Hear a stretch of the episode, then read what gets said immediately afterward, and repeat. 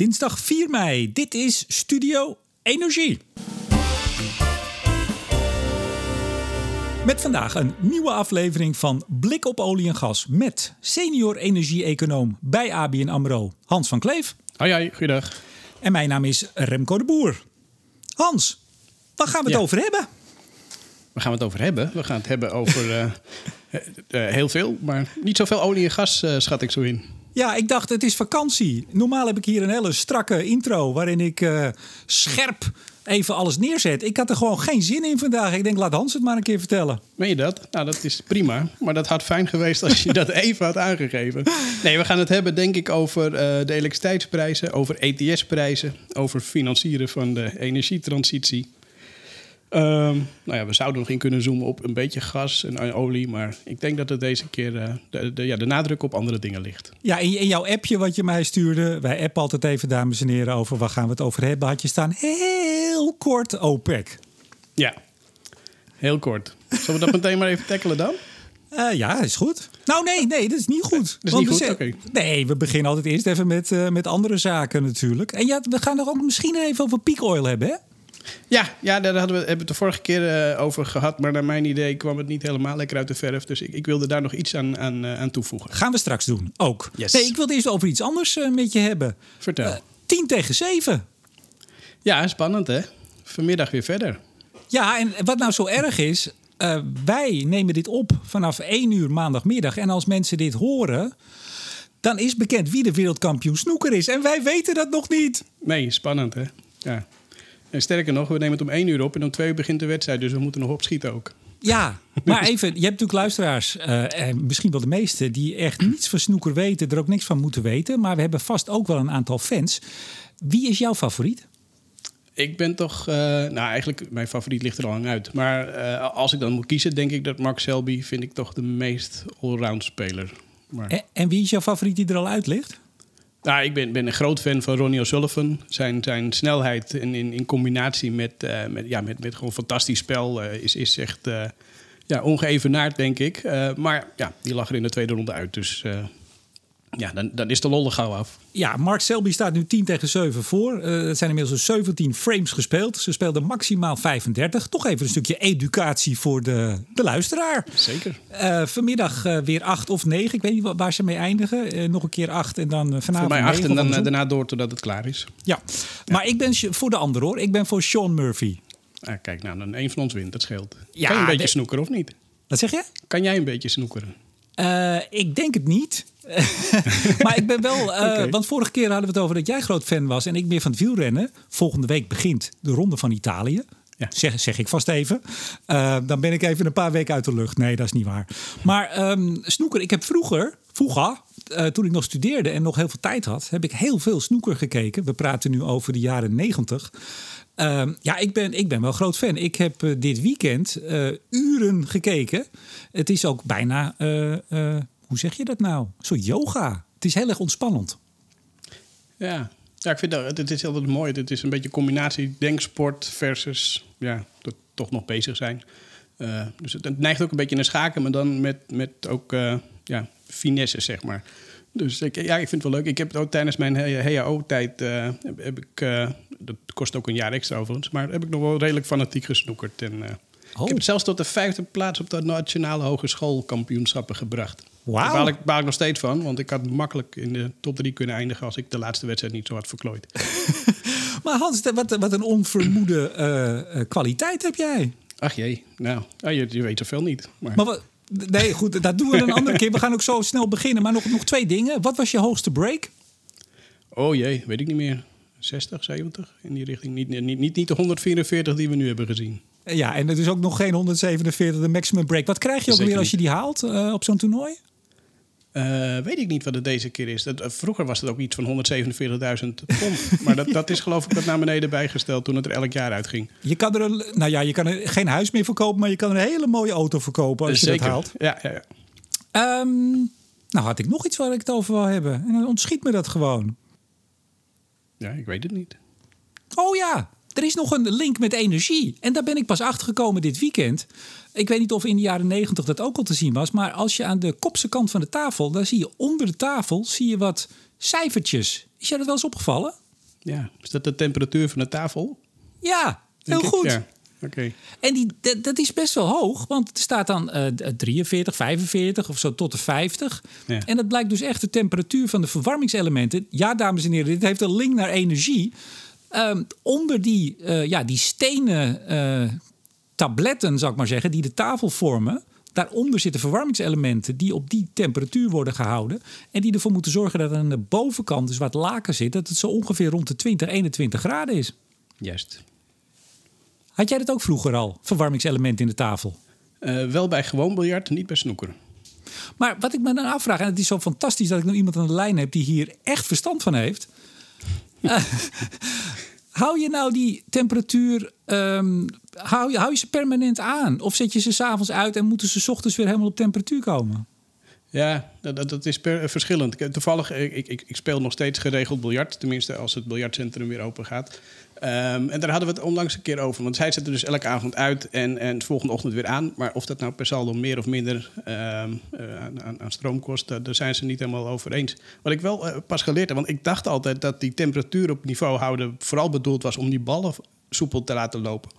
Eh, maar het blijkt dus te zijn om vooral te zorgen dat die tafel, dat er geen vocht in het laken trekt. Ja, Ja, nou, dat, oh, dat wist jij wel weer. nou, ik heb het opgezocht natuurlijk. Oh, oké, nou, dat wist ik niet. Dat, eh, dat heb ik pas eh, een paar maanden terug eh, ontdekt. Dus ja, oh, Nou, grappig. We zitten al in Maar de goed, zes voor de, minuten. voor, we voor de paar lezers die we nog over, of luisteraars die we nog over hebben.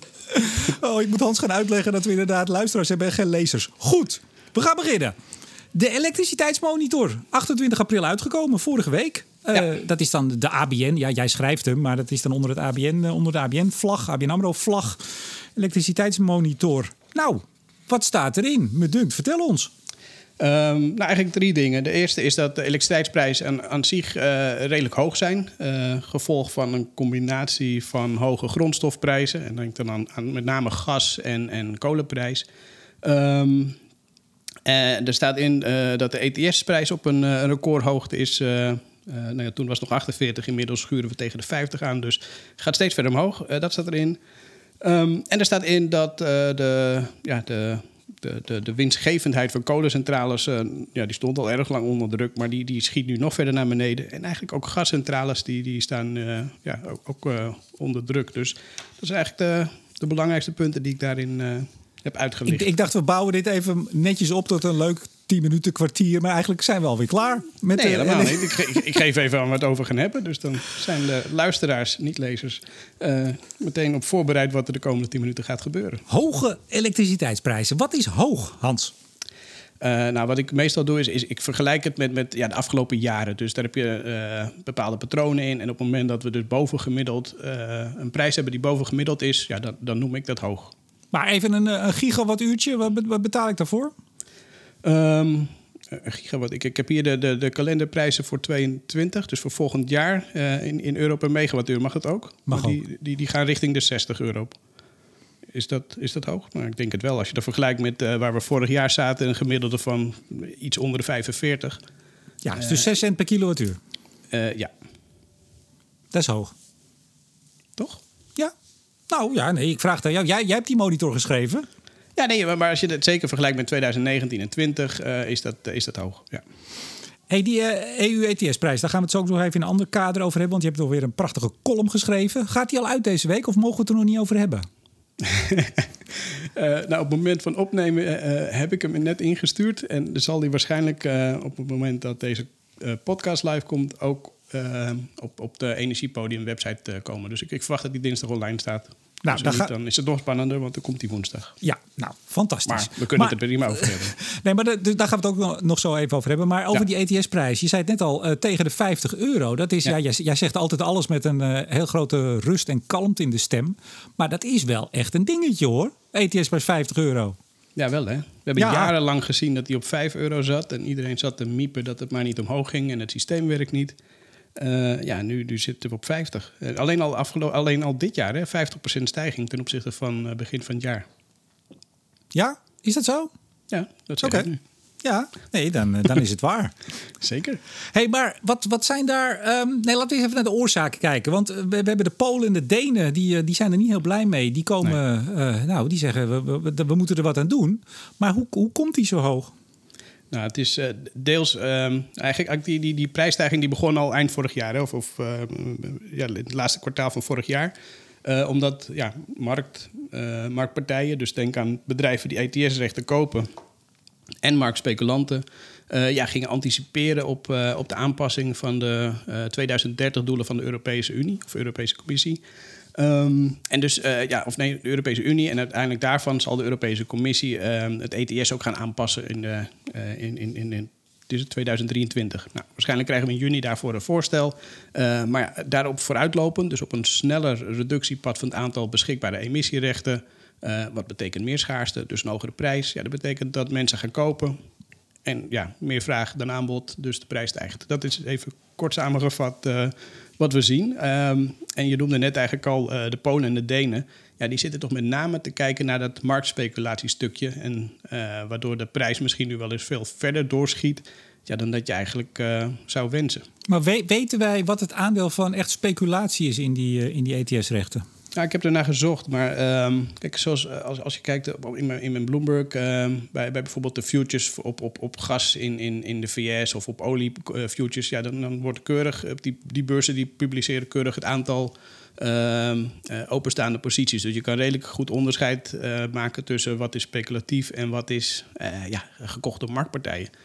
Voor deze emissierechten is die, die, die, die, openheid er niet. Of in ieder geval, ik kan hem niet vinden.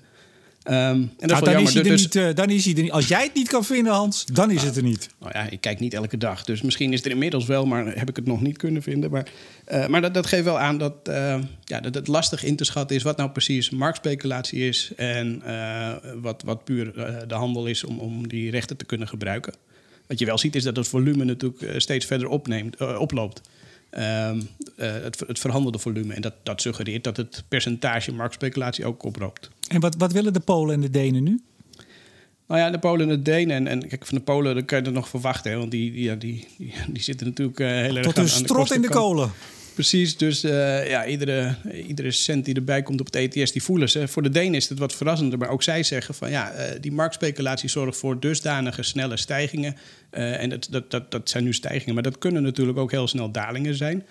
Um, of in ieder geval, marktspeculatie zorgt voor dusdanige volatiele bewegingen die, ja, die, die niet wenselijk zijn, die je investeringspad onzeker maken. Um, en, en ze vragen dus eigenlijk aan de Europese Commissie: als je toch het ETS gaat aanpassen naar de nieuwe doelen, kijk dan ook of dit soort marktspeculatie uh, ja, beperkt kan worden of misschien zelfs uitgesloten kan worden. Hoe kan, hoe kan je dat doen? Um, ja, door, door misschien de, de markt minder open te stellen voor alles en iedereen qua financiële producten. Uh, ja.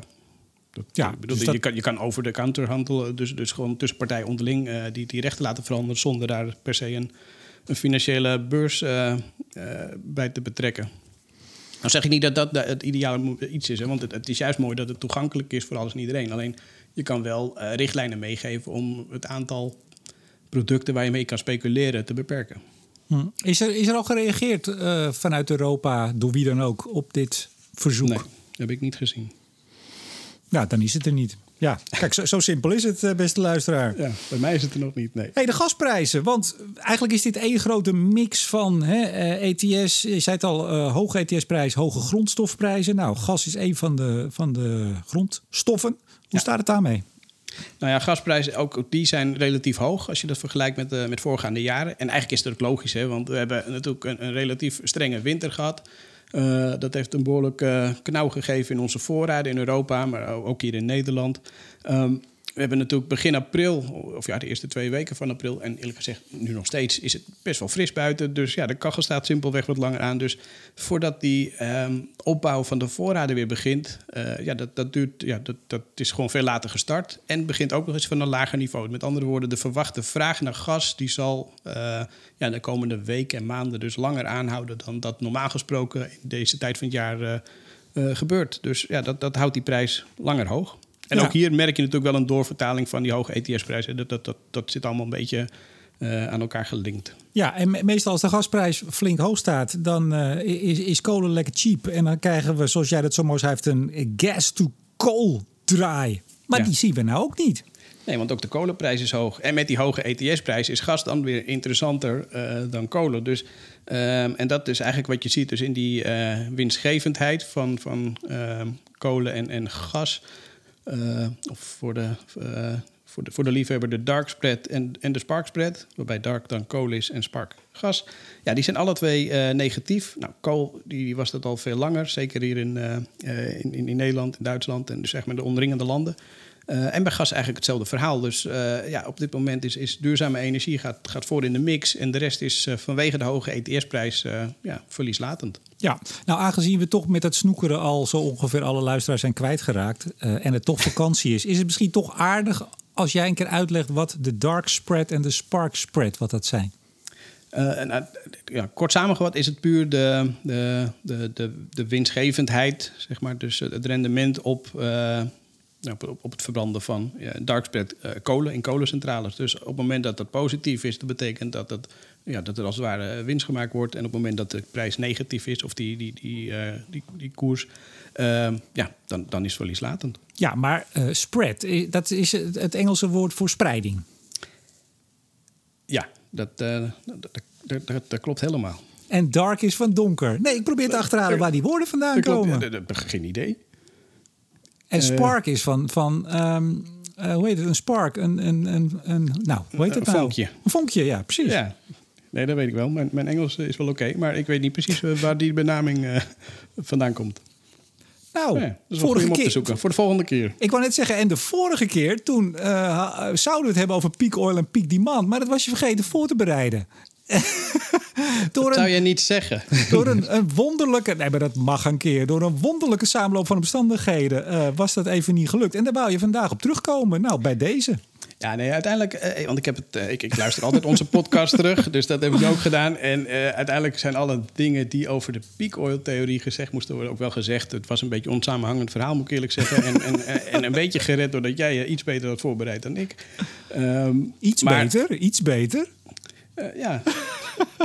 Ga door. maar dat is dan al snel als je je niet voorbereidt.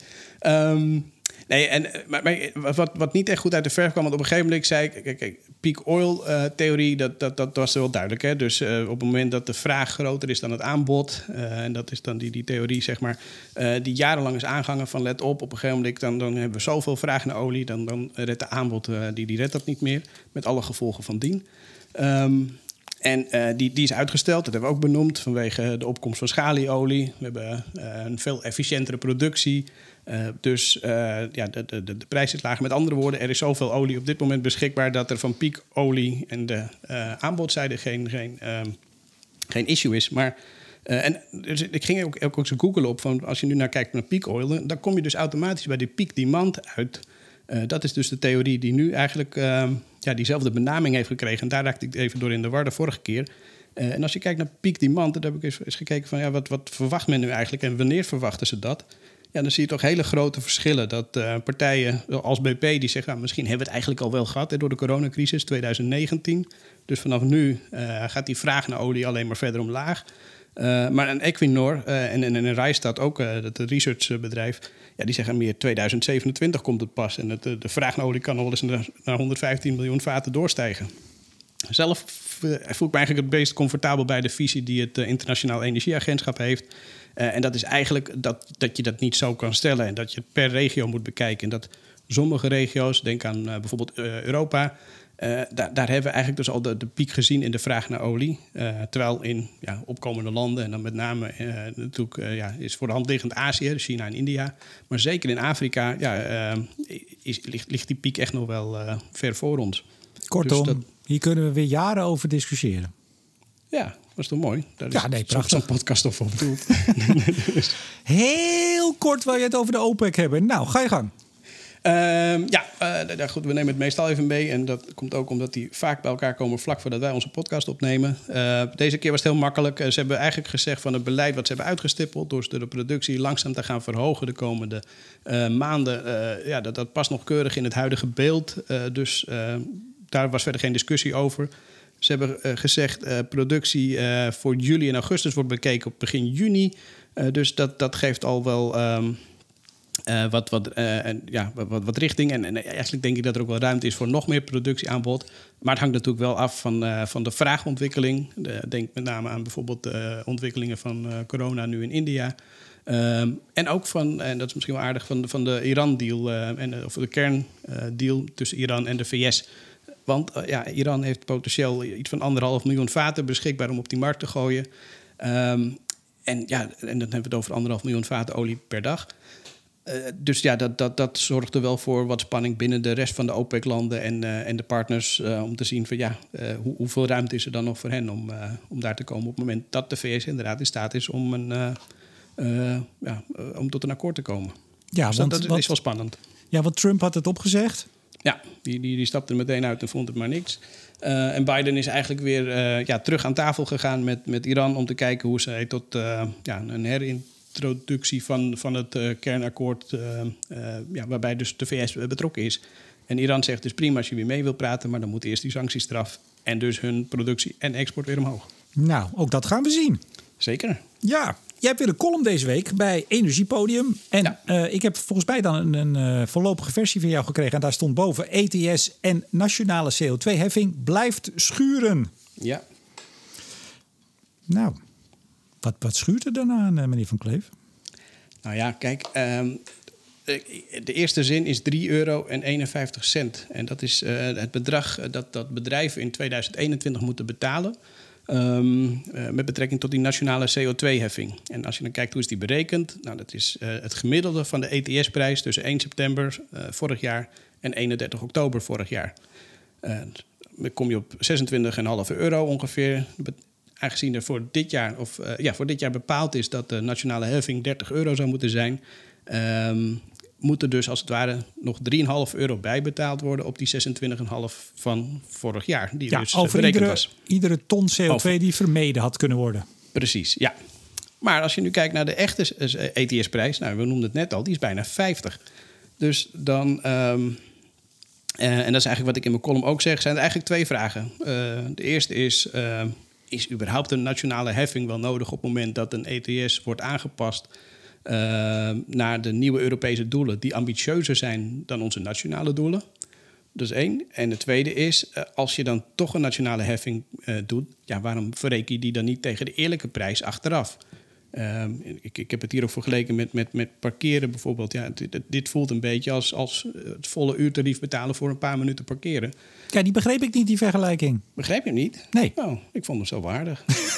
maar ik, ik, ik kan hem nu nog aanpassen, dus... eh, klopt Nee. niet of begreep je hem niet? Dat, dat kwam er bij mij een beetje... Kijk, nu is de prijs, de ETS is hoger. Ehm, eh, maar dat- ja, ja, ik, normaal gesproken, nou, laat ik het zeggen... Misschien is de vergelijking met inkomstenbelasting dan handiger.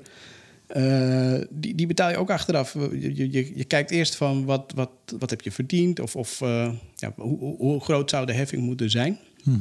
Ehm, en, en, en dan verreken je hem achteraf. En, en op een of andere manier is er met deze belasting eh, juist voor gekozen om, om vooraf een tarief te bepalen, gebaseerd op, ja, op, op, op slechts een heel klein stukje. Terwijl dat in deze digitale tijd totaal niet nodig zou moeten zijn. Maar waarom, waarom wat, is, laat ik zeggen, wat is er erg aan? Ehm, nou, wat is er erg? Ik, ik, ik denk dat, dat, het, eh, dat het niet klopt om, om te zeggen. Ja, wat is, hoe leg je dat het best uit? Ja, dat is, nou, dat is nou als je een podcast opneemt, eh, Hans. Dan moet je woorden formuleren. Zinnen. Ja, ja dat weet ik. Ja, dat, dat, eh, dat gaan we ook doen. Ehm, ja, wat erg, ik denk dat het gewoon helderder en zuiverder is op het moment dat je, ja, dat je gewoon een eerlijke verrekening, verrekening krijgt tussen de, de gerealiseerde ETS-prijzen en de, de, de zeg je dat? Eh, de, de, ja, die, die, die heffing, zeg maar, de, de, dat tarief wat is vastgesteld door de, de Nederlandse emissieautoriteit. Dus dat. dat maar dat maar Hans, is, is het niet zo dat... Kijk, het was vooral een politiek heikel issue, die CO2-heffing. Tijdens het, eh, het, het maken en vooral het finaliseren Zeker. van het klimaatakkoord in 2019. Ja. Uiteindelijk eh, werd de, de bonus-malus-heffing die aan de tafel, aan de klimaattafel was bedacht...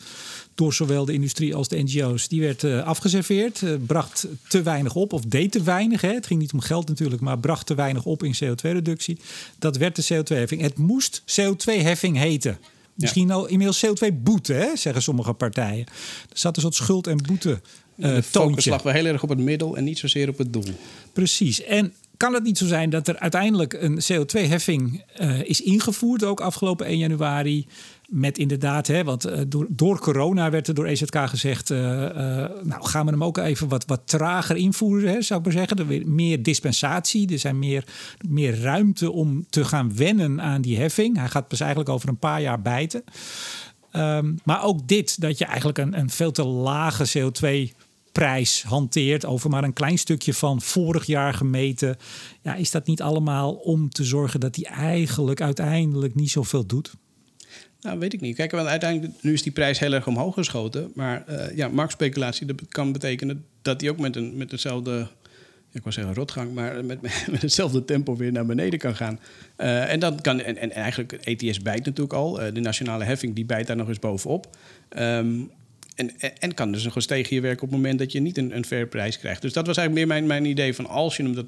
Sowieso moet je eerst eens, of, of misschien het voor de nieuwe, de, de, de nieuwe overheid om. Uh, of de nieuwe regering om naar te kijken van uh, is het überhaupt nog nodig? Uh, maar als het nodig is, dan denk ik, ja, doe dan in deze tijd. Uh, waarom zou je dat op een gemiddelde van twee maanden doen die compleet achterhaald is en niet gewoon verre prijs achteraf verrekenen? Ja, jij zegt nieuwe regering. Ik heb inmiddels begrepen, er komt geen nieuwe regering. We gaan gewoon zo lekker door zoals de afgelopen weken. Heb ik, heb ik gehoord, dat is een gerucht. Maar dan gaan we alleen maar praten over de natuurlijk van twee jaar terug in plaats van over beleid maken. Ja, man, er kan, kan, kan, nog, er kan nog ophef komen over alle notulen van iedere vergadering en iedere bijeenkomst. Dus dit gaat nog jaren door. Ja, oh, oké. Ja, nou goed, dan weet je ervan. Maar het is een gerucht, hè, zeg ik er nadrukkelijk oh, bij. Oké, oké. Hey, maar jij zegt dat dat nieuwe kabinet zou zich inderdaad opnieuw moeten buigen hè, over die nationale heffing. Jij bent natuurlijk een keurige ABN AMRO-man en jij schrijft het vooral in vragen op. Maar ja, jij hebt ook antwoorden. Wat moet er gebeuren dan? Nou, ik denk dat je in ieder geval eens kritisch moet kijken van welk beleid is er nodig naast het steeds effectiever wordende ETS. Ehm, en dat kan je doen door, uh, ja, dat, dat, dat, zie je natuurlijk overal terug, uh, de subsidies, door stimuleren. Um, en je kan het doen door heffingen. Maar heffingen hebben eigenlijk alleen maar nut op het moment dat je alternatieven hebt die haalbaar en betaalbaar zijn. Op het moment dat, en, en die dus eigenlijk een prikkel nodig hebben om, om opgestart te worden. Op het moment dat je helemaal geen alternatieven hebt, of geen alternatieven hebt die betaalbaar zijn, ja, dan, dan, dan heeft die hele heffing geen nut. Dan is het niet een prikkel, maar een. Ja. Politiek instrument. Dank je. Ja. hey, we gaan even door. Want ik heb nog een, uh, een ja, groot nieuws natuurlijk. Jij hebt het ook gemerkt. Afgelopen zaterdag. Ja, wat is er toen gebeurd? Wat is er begonnen? Wat is er begonnen? Ja, een grote campagne. Ah, die financieringscampagne bedoel je? Nee. Oh. Ik heb hier uh, uit een van mijn kranten uh, heb ik, uh, een pagina grote advertentie gehaald. Ruimte voor nieuwe energie. Niet makkelijk, wel nodig. Mooi. Je hebt het gemist, hè? Deze introductie van deze grote campagne. Ik geloof het ook, ja. nou ja, of, dus... of ik vind het niet zo spannend als jij, maar... Nou ja, kijk, ik probeer nog een beetje sjeuigheid aan te geven, meneer Van Kleef. Maar uh, er werd natuurlijk al een tijdje geklaagd, ook in deze podcast, onder andere door Letitia. Maar er hebben meer mensen gezegd van, ja, weet je, het hele doel en, en de noodzaak van de energietransitie... die wordt te weinig onder de aandacht gebracht door, uh, door het Rijk, door de staat. En dat heeft geleid tot een, ja, ik zou bijna zeggen, een, een impuls van de iedereen doet wat campagne. Die ken je, hè? Ja, soort van. Maar ga, ga door. nou, je hebt dat iedereen doet wat. Dat loopt al volgens mij twee jaar. Dat is af en toe dan zie je mensen. Uh, oh, die, ja, nee, ja, precies. Dan, ja, dat je dus Hans van Kleef brengt zijn banden altijd goed op spanning. Ja, die, goed zo, Hans. Uh, weet mooi. je, het is een beetje uh, nou, benoemen en ook complimenteren. Dus die loopt al een tijdje. En daar is nu dan weer een nieuwe impuls aan gekomen. Althans, zo begrijp ik het. pagina groot, mooi groen kader eromheen. Ruimte voor nieuwe energie. Niet makkelijk, wel nodig. En dat focust vooral, dat is wel interessant op de ressen. Dus eigenlijk wordt daarin gezegd. Uh, ja, uh, er wordt aandacht gevraagd, zegt het, uh, het Rijk, voor de ressen, de, de, zoekgebieden voor duurzame energieopwekking. En dat die op 1 juli worden vastgesteld. Dat ja. kan je zeggen. Zijn ze dan op tijd begonnen? Vraagteken? Nou ja, dat kan je zeggen. Ja. Maar nou, want ik ben, ik ben, nou, ik ben, ja, nee, ik, ben, ik ben bang namelijk dat dit alweer wordt afgeserveerd als too little, too late, te, te laat en te weinig. Maar ja, ik vind het toch altijd wel, ik, het is wel wat hè, voor zo'n rijksoverheid. Want uh, nou, je weet, ik ben natuurlijk vol met mijn boek bezig en alles uh, passeert bij mij de revue uh, deze weken, maanden, jaren. Nou, maanden.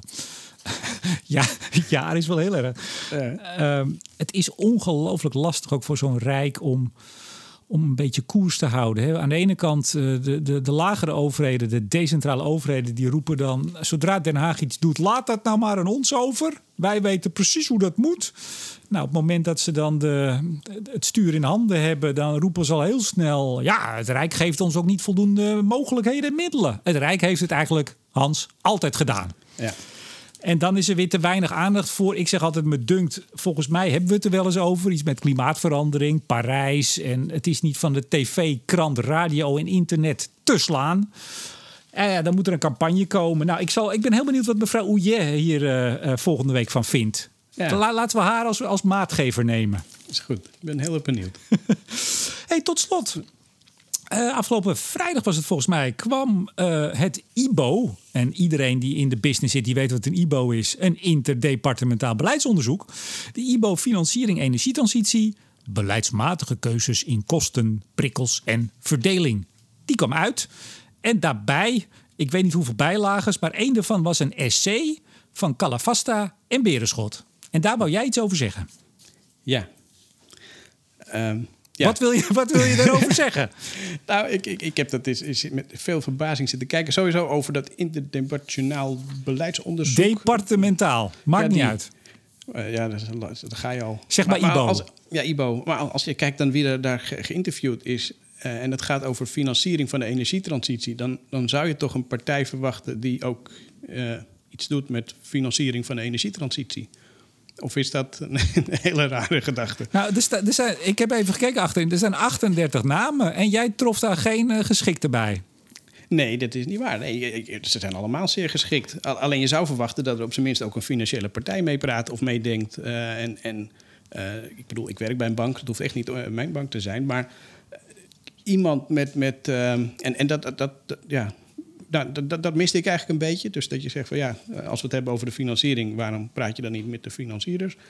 Um, en het tweede is inderdaad, als je kijkt naar dat rapport van Calavista en, en, en Berenschot. En, en, en op stond daar ook een, een, een mooie, denk ik, een artikel over. Of een, je zou bijna een samenvatting kunnen zeggen. Um, is, is, is ja, uh, wordt op een gegeven moment ook gesteld van ja, dat, dat de, de, financiële sector blijkbaar de hele overzicht niet heeft van de energietransitie. En daarmee. Uh, ja, zouden ze zeg maar, niet, niet, niet, niet goed de, de transitie kunnen faciliteren. En dan denk ik, ja, nou, dat, dat is toch niet echt wat ik iedere dag om me heen zie. Nee, dat, dat energieartikel... Heel voorzichtig. Dat, energieartikel dat had trouwens als kop tot, tot helft meer investeringen in energietransitie, zelfs met subsidie, niet financierbaar. En dat blijkt dan dat zo 45 tot 50 procent uh, die, die nodig zijn, hè, van de meerinvesteringen die nodig zijn tot 2050 om uh, klimaatneutraal te worden, ja, dus moeilijk gefinancierd kunnen worden. En inderdaad, het viel mij ook op dat het vooral gaat, ja, het overzicht is er niet. Uh, maar goed, ik moet wel erbij zeggen, dit was een essay. Dat is ook bewust zo genoemd. Volgens mij de, de opstellers uh, hebben daar ook voor gekozen. ja, het is een soort vingeroefening. Het is, het is, het is niet een, een, rapport. Het is niet een adviesrapport of een analyse. Het is een beetje, ja... Ik, ik, vroeger op school noemden we het een opstel. Ja.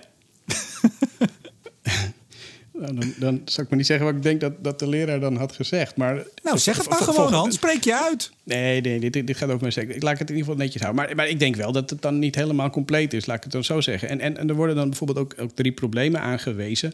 Van ja, er is niet... Uh, uh, het gaat sowieso... De, de, kredietwaardigheid van de tegenpartij, die, die wordt bekeken en, en is niet altijd voldoende.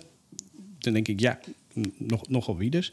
Um, uh, er worden kredietfactoren uh, benoemd en, en waarop dus soms uh, financiering afketst. En er zou onvoldoende kapitaal beschikbaar zijn. Ehm, ja, als, als ik die drie met, met elkaar bekijk, sowieso, je noemt dan de hele financiële sector aan zich. Ja, de, de, de financiële sector die financiert niet. Dat is één partij die één project financiert of een.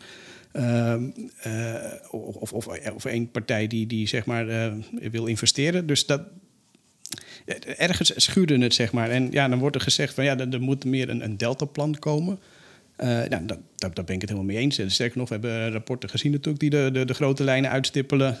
Dat je daarmee overleg wilt met de financiële sector lijkt me ook helemaal goed. Dus wat dat betreft helemaal prima. maar ik denk dat het te makkelijk voorbij gegaan wordt aan het feit ja, waar, waar je als, als financiële partij tegenaan loopt. En dat je inderdaad toch ook je marktrisico's in de gaten moet houden. En moet kijken wie is de tegenpartij. Kijk, maar wat, sorry Hans, wat, wat ik niet helemaal begreep. Dus het gaat erover dat zelfs als de onrendabele top wordt weggenomen. Oftewel, maar corrigeer me als ik het niet goed zeg.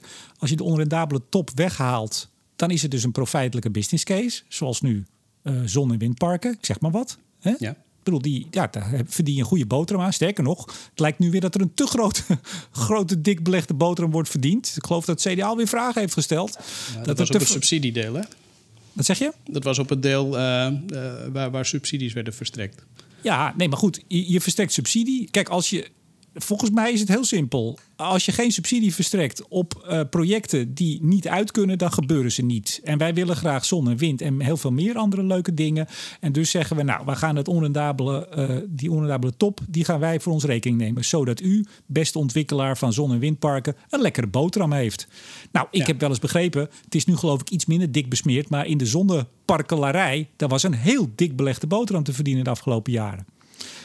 Daar is men nu ook achter. Dat wisten we al lang. Maar goed, eh, als de politiek erachter komt, dan is het ineens weer van: oh, er wordt te veel verdiend. En dan gaat het ook nog naar buitenlandse partijen. Ze ja. gaan er met onze subsidiemiljarden vandoor. Hans, let ja, op. Kan echt niet. Maar op het moment dat iets uh, gewoon een, een goede business case is, waarom zou dat dan niet voor financiering in aanmerking komen? Want een, een, een kredietverstrekker die verdient daar dan toch ook zijn geld aan? Ja, dus als het een goede business case is, dan wordt het, het krediet ook gewoon verstrekt. Ja, dus, uh, maar, maar, en als dat niet gebeurt, dan zit het hem dus in, uh, in de kredietwaardigheid van de tegenpartij.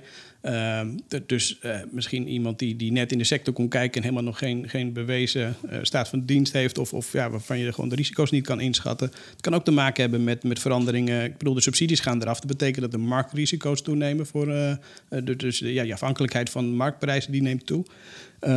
dus uh, en en uh, ja, die, die investeerders die worden ook steeds uh, ja, slimmer. Dus die, die willen steeds scherper tarief om, om met elkaar te concurreren. Dat is ook logisch, maar dat gaat ook ten laste van de marges bij de bank. Dus de, de risico's nemen toe, de marges nemen af. De, de, de tegenpartij is niet altijd even duidelijk. Dus het wil niet altijd maar zeggen dat, dat een, een, een, een krediet zomaar gegeven kan worden. En ook hier zit ja, wel een, een leercurve in. Voor zon en wind zal dat veel sneller gaan dan bij technologieën die, die minder ver ontwikkeld zijn. En wat ja. dat betreft is de financiële sector, of in ieder geval een, een bank, ja, die, uh, die, die, die, die, die, loopt toch daar iets, iets verder achter dan, uh, uh, bij, ja, dan, dan de, degene, de privépartijen die zeg maar, de, de start-ups gaan financieren. Maar, maar dit gaat in totaal over, dacht ik, 300 miljard voor de komende 30 jaar. Ja. 10, 10 miljard per jaar aan meer investering. En waarvan dan dus de, de helft moeite zou hebben. Maar dat ja, het, het, zijn enorme bedragen, laten we wel wezen. Maar op het totaal, en zeker wat we nu gezien hebben als het gaat over uh, corona. Ik bedoel, dit is toch allemaal wel te behappen? Ja, lijkt mij eerlijk gezegd ook. Dus, uh, en, en, en eens hoor, wat er staat, als er staat, dan uh, je, je moet een, een lange termijnvisie hebben. Er moet een, een plan komen. Nou, als, als financiële sector. Nee, Hans, ho, ho, ho. Hans. Er moet denken. een deltaplan komen. Onthoud dat nou. Ja, als, je niet, als je niet delta als... erbij zegt, dan klinkt het niet alarmerend genoeg. Een deltaplan prima. Maar dat deltaplan van wel eer kwam niet bij de financiële sector, vandaan maar bij de overheid. Kijk. En uh, ik denk dat daar uh, ook hier uh, de, de, regie ligt. En het, het, iets te simpel is om te zeggen dat ja, de, de sector de, de transitie niet, niet goed faciliteert of, of niet helemaal begrijpt wat er eigenlijk voor nodig is. Dus ik denk dat dat, ja. Als ik jou goed hoor, Hans, dan zeg je: dit essay had ook niet geschreven kunnen worden. Nou, het had iets uitgebreider gemogen. En er hadden dus andere mensen ook in de IBO geïnterviewd moeten worden. Dat is eigenlijk de samenvatting. Ja, maar dat is mijn persoonlijke mening, hè? Ja, en kijk, er zijn een aantal luisteraars die, die, hebben, die gaan nu kijken en die denken... krijgt nou wat, die de boer die staat er ook tussen. Daarom, waarom zegt Hans dat dan niet? Remco, als jij zelfs geïnterviewd bent, hoe kan dit? Ja, hoe kan dat? ja, ik weet ook niet. Ik werd ervoor benaderd. Ja. Ja, nou, dat is prima. Je hebt er ook verstand van. Dus, uh, en nogmaals, er staan heel veel mensen op de lijst. Ik denk dat ze allemaal uh, deskundig zijn op hun eigen gebied. En dat is prima. Maar als je het hebt over de financiering van de energietransitie... dan zou het mij niet logischer klinken dan dat er ook een paar financiers tussen zitten. Maar ik moet wel ik zeggen tot slot hoor. Um, ik heb de hele IBO nog niet gelezen. Dat was meer dan 100 pagina's. En uh, ja, snoeker hè. Ik bedoel, ja, ja. Je, je, moet op een gegeven moment keuzes maken. Zeker. Um, Uh, maar wat mijn uh, gevoel wel was, uh, want je hebt dan zo'n interview en je krijgt natuurlijk wat dingen doorgestuurd en zo. Kijk, dit gaat vooral ook over oh, toch weer de, de politieke component. Hè, hoe, hoe, gaan we de lasten verdelen? Hè? Dus je kan zeggen financiering, letterlijk van nou waar gaan we de centjes halen aan de Zuidas of in Den Haag of waar dan ook. Maar dit gaat vooral ook over de verdeling van hè, bijvoorbeeld de ODE en dat soort zaken. Dat speelt nee, klopt, dat, dat, dat zit er wel in. Maar, maar als we puur kijken naar die essay, dat ging, en, en, en ook hoe dat in het NRG-artikel staat, dan, dan is het echt gericht ook aan de financiële sector. En uh, daar, daar zit mijn grootste, of zit mijn grootste Ja. bezwaar. Nou, overigens, volgens mij is die financiële sector ook heel actief, hè? al een tijdje. Die hebben ook wel. ik, ik ben even de naam kwijt waaronder ze opereren. Misschien weet jij die, maar ik weet Kees Vendrik, de, volgens mij is hij dat nog steeds, Chief Technology. Nee, pardon, Chief hoe heet die? Economist van Triodos. Die, die speelt daar een aanzienlijke rol in. Volgens mij heel veel uh, dames en heren van de grote financiële ja, er zijn ook heel veel initiatieven in, Ja. in, in, de, in de sector, sector breed. je ziet ook binnen, binnen de bank zelf. tenminste, wij hebben ook een, een, potje waarbij je toch meer risico wil nemen. Het Energietransitiefonds. dus er, er, gebeurt echt wel heel veel. En ik, ik denk, nou ja, goed het feit dat we hier spreken over de hele sector geeft ook al aan dat wij hier binnen de bank breder kijken dan alleen maar naar, naar, naar die financieringsvraagstukken die langskomen. Uh, dus ja, er gebeurt een hoop. Vooruitblik. Heb jij nog wat leuke zaken? Onder ja, ik zat even pet? te kijken, Of- maar ik heb vooral deze week heel veel interne dingen. Wel hele leuke gesprekken hoor, met, met klanten en, uh, en, en, andere externe partijen. Uh, maar niet iets wat ik bij naam kan noemen. En weinig deadlines, dat is wel lekker. Dus ik, uh, ik heb iets meer tijd voor, voor wat research. En, en ik ben nog bezig met een iets uitgebreidere studie op, op, op iets. Dus dat. Tijdens je zin bedacht je ineens, dat mag ik nog helemaal niet zeggen. Nou, dat is misschien niet. Kijk, je weet, nou, je probeert altijd dingen te, te, kijken van wat is interessant. En de ene keer lukt dat, nou, dat zou je zelf ook hebben. Uh, en de andere keer dan, dan staat er wat op papier en denk je, nou, dit, dit, dit, was leuk voor jezelf om de gedachten op een rijtje te zetten, maar het is niet publicatiewaardig. Dus voordat ik het helemaal aangekondig, laten we eerst eens kijken of het uh, publicatiewaardig wordt. Ja, maar nou, nou heb je toch mijn, mijn interesse gewekt, uh, Hans. dat is kun, mooi. Je, kun je een tipje van de sluier op, oplichten? Uh, nee. dit, dit gesprek gaat uit als een nachtkaars. Laat ik er nog proberen wat, wat in te brengen. Ik, ja. uh, Hoe is het met je boek eigenlijk? Ja, joh, leuk dat je het vraagt. Hartstikke goed. Uh, druk, druk, druk. Ja, het is ontzettend. Ja, ik, ik, ik, ik, moet er niet te vaak over praten. Want ik kan me voorstellen dat mensen denken: Nou, maak het ding nou maar af. Want ik word er doodziek van, van het gepraat erover. Je, je moet nooit over een boek praten, eigenlijk. Maar het, het gaat goed. Het is leuk. En ik leer er ontzettend veel van. Alleen al om die reden zou ik iedereen willen aanraden om nou ja, je hoeft er niet eens een boek van te maken. Maar om ook de dingen waar je zelf al denkt dat je er heel veel van weet. En ook al over, zelf over geschreven hebt. En, en middenin zit. Als je alles met een wat uh, afstandelijkere bril uh, terugkijkt en terugleest. En dingen met elkaar combineert. En wat ik nog steeds natuurlijk doe, heel veel mensen uh, spreek. Achtergrondgesprekken om. Ik heb er overigens over een, uh, over een uurtje heb ik er weer één. Om ook eens terug te kijken met hoofdrolspelers naar een bepaalde periode. Dan, dan komen er altijd weer nieuwe inzichten. En dat vind ik er zo ontzettend leuk aan. Dat wil ik ja. iedereen uh, nou, meegeven. Wat ik ga doen, uh, 20 mei, de CO2-conferentie presenteren. Jawel, de okay. talkshow. Kijk. Dat zijn tegenwoordig online talkshows. En onlangs, vorige week, had ik die uh, voor de Nederlandse Orde van Belastingadviseurs in Nieuwspoort. En die vond ik ook zelf heel erg leuk om te doen. Hans. Ja. ja. Kijk, uh, ik kan me er van alles bij voorstellen. Dat ging over belastingprikkels en hoe die uh, kunnen bijdragen en nu nog onvoldoende bijdragen uh, aan onze, ja, al onze doelen hè, op energiegebied, op klimaatgebied, uh, circulair. En als je dat dan presenteert en mag presenteren, twee uur. Ik had nou, een aantal van de NOB-leden natuurlijk, hè, dat zijn meestal de PwC's, KPMG's, EY's, Deloitte's. Ik had Ed Nijpels uh, nog even een kwartiertje. Onze klimaatpauze, zoals ik hem ook aankondigde. Hm. Ja, dat is altijd... Uh, en ook natuurlijk de voorbereiding die je erin stopt... Uh, om zo'n gesprek te kunnen leiden. Ja, geeft mij ook altijd weer net even een nieuwe blik. En ja, ik, er gaan dagen voorbij dat ik me niet in het belastingstelsel verdiep. Moet ik eerlijk bekennen.